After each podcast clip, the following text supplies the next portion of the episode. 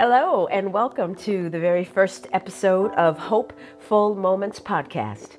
My name is Hope Boykin, and as I am starting something brand new with this Hopeful Moments podcast, I have new ideas, new thoughts, and plans. Not resolutions, but a revelation toward new ways to be my best self. I plan to share through a host of my experiences by checking my mirror for truth, answering questions, and growing in my own strengths to be as transparent as I can possibly be which I pray will help someone somewhere. I want every moment spent to be full of hope. I need to be truly true to who I am, can be, and am called to be. So, are you ready? Me too. Let's talk. So, if I were to give this very first episode a title, I think it would be called Lessons Learned. Now, lessons take a while to learn, but eventually and hopefully we all get there in the end. Now, I am uh, a professional performing artist. I am a dancer with the Alvin Ailey American Dance Theater. I joined Alvin Ailey in the year 2000, so 19 seasons later, I have learned many lessons.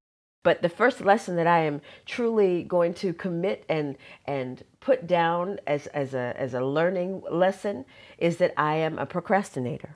I tend to no, let me just say it like it is. I wait until the last minute to do almost everything. My last minute stuff now is often pretty good when it comes to finishing um, something that's due, a paper or an assignment, writing an article, um, getting back to someone. I always wait until the last final minute to pull in the research or I need to stay up late to get things done. And I'll see that there, there are benefits and that my ideas may be fresh, but what could I have done if I had truly started on time? I sit in time. I wallow in time. I actually feel like time swallows me up between Candy Crush and scrolling on YouTube and Instagram and then the big one, the big thing that that keeps me sitting on the couch with my legs crossed, twiddling my fingers is thinking of all of the ways I can be better but not doing any of them. It's really frustrating, and I've been frustrated for so long with this. But as I pinpoint it, I realize that this can be a turning point. So, then my second lesson that I'll reach out to you and, and, share is that I don't truly trust my own talents. Now, yes, I've been a professional dancer and artist, and I choreograph and I teach and I mentor young people, but there are times when I just am sitting in insecurity. If I can dance for almost 25 years professionally, happy and finding ways to get through pains and aches and dramas, and then continue to have this life be the best life that it can be, why wouldn't I trust a new ambition, a new choice, a new goal? Well, let me tell you the story. So I wanted to start my own YouTube channel. And I was thrilled because I decided to share what I really felt those who'd maybe been following my career and supporting me would appreciate hearing, whether it was about my life or my experiences, those downs and ups and downs that I was just telling you about, and any other expression that I, I had just come across that I thought would be helpful, I wanted to share. I knew there were young artists and students and dance lovers and parents who sent me thank yous and questions about their careers or their kids or how I could help mentor them. You name it. There were so many things that, that I was able to do. And I planned to be a part of this new lifestyle. I was going to be a YouTuber. Now, I said I wanted to start my own YouTube channel, but I actually started my own YouTube channel. But one person one day, one comment made me question all of my motives and my reasons for sharing. Now, the question came in a form that maybe they didn't intend to hit and sting me the way that it did, but for me, it felt like an arrow saying, Who are you trying to be? What are you trying to prove? And what were my reasons for sharing? So I stopped. I shut it down and I was angry about it. I had allowed someone, even if they were doing it through love, to take away my desire to do what I really wanted.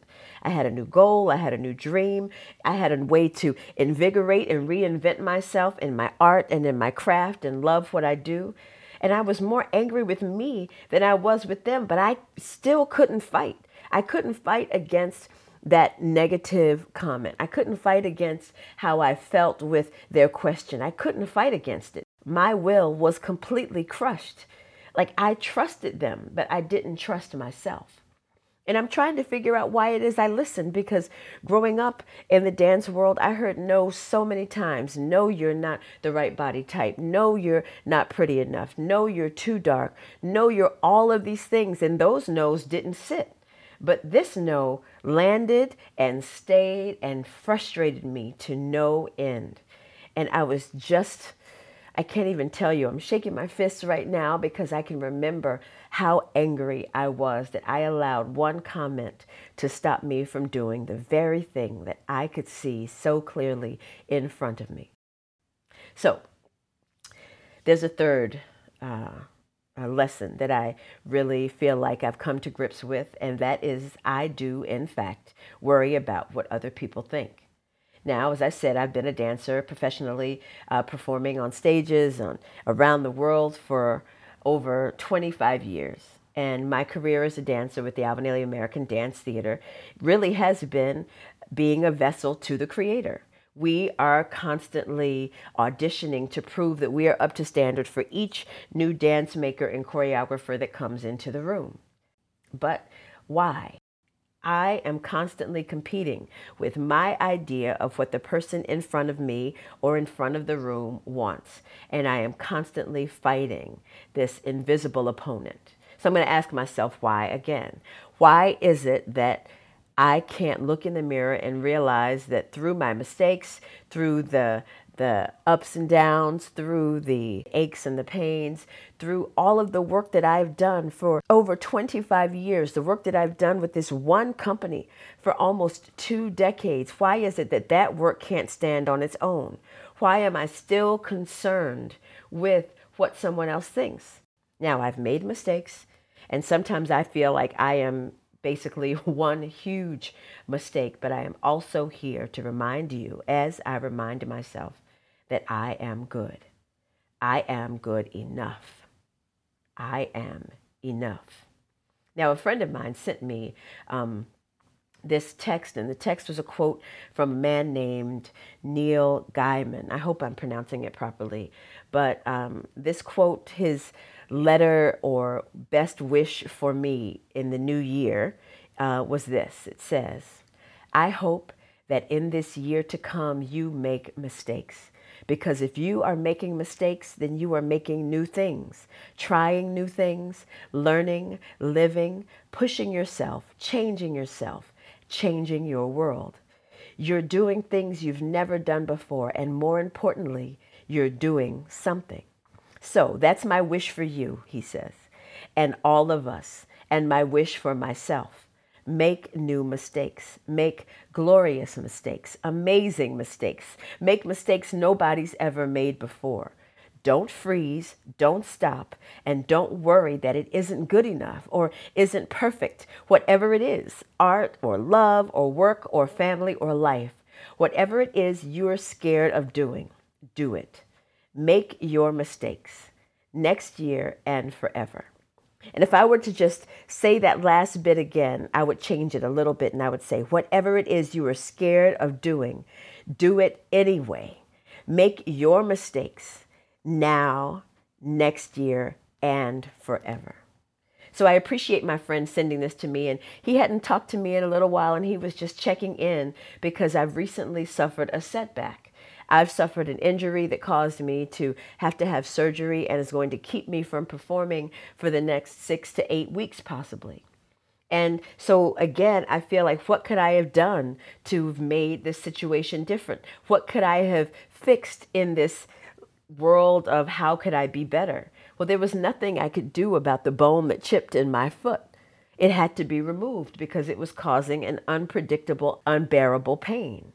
So I got the ankle fixed and now I'm in recovery. But I realized that I'm not just recovering from this injury, I'm recovering and healing from everything else that I've been experiencing in these a lot of years of my life. I almost told you my age, and that's not going to happen, at least not today. So, as this new year begins and your list of resolutions gets long, take a moment and think about how you're going to do you in the new year. And while you're deciding what you may want to change, listen to this other post I came across um, on social media. It's called A Toast to the Old You. If you feel inspired to use the new year to help you reset or change habits, great. And yet, the old you has survived every terrible day, every hard thing, every awful circumstance, and every heartbreak you've ever felt. The old you is a fighter, and that's worth celebrating. So remember this. Although our world makes demands of us to be like what we see all around us, we are exactly enough, beautifully and wonderfully made. Wanting to be our best selves is all that's truly important. So let's get out there and be the best we can be. And it has to be for us. Oh, and one more thing there's nothing impossible for God. So until next time, thank you so much for joining me on this first episode of Hopeful Moments podcast. And I look forward to sharing with you again.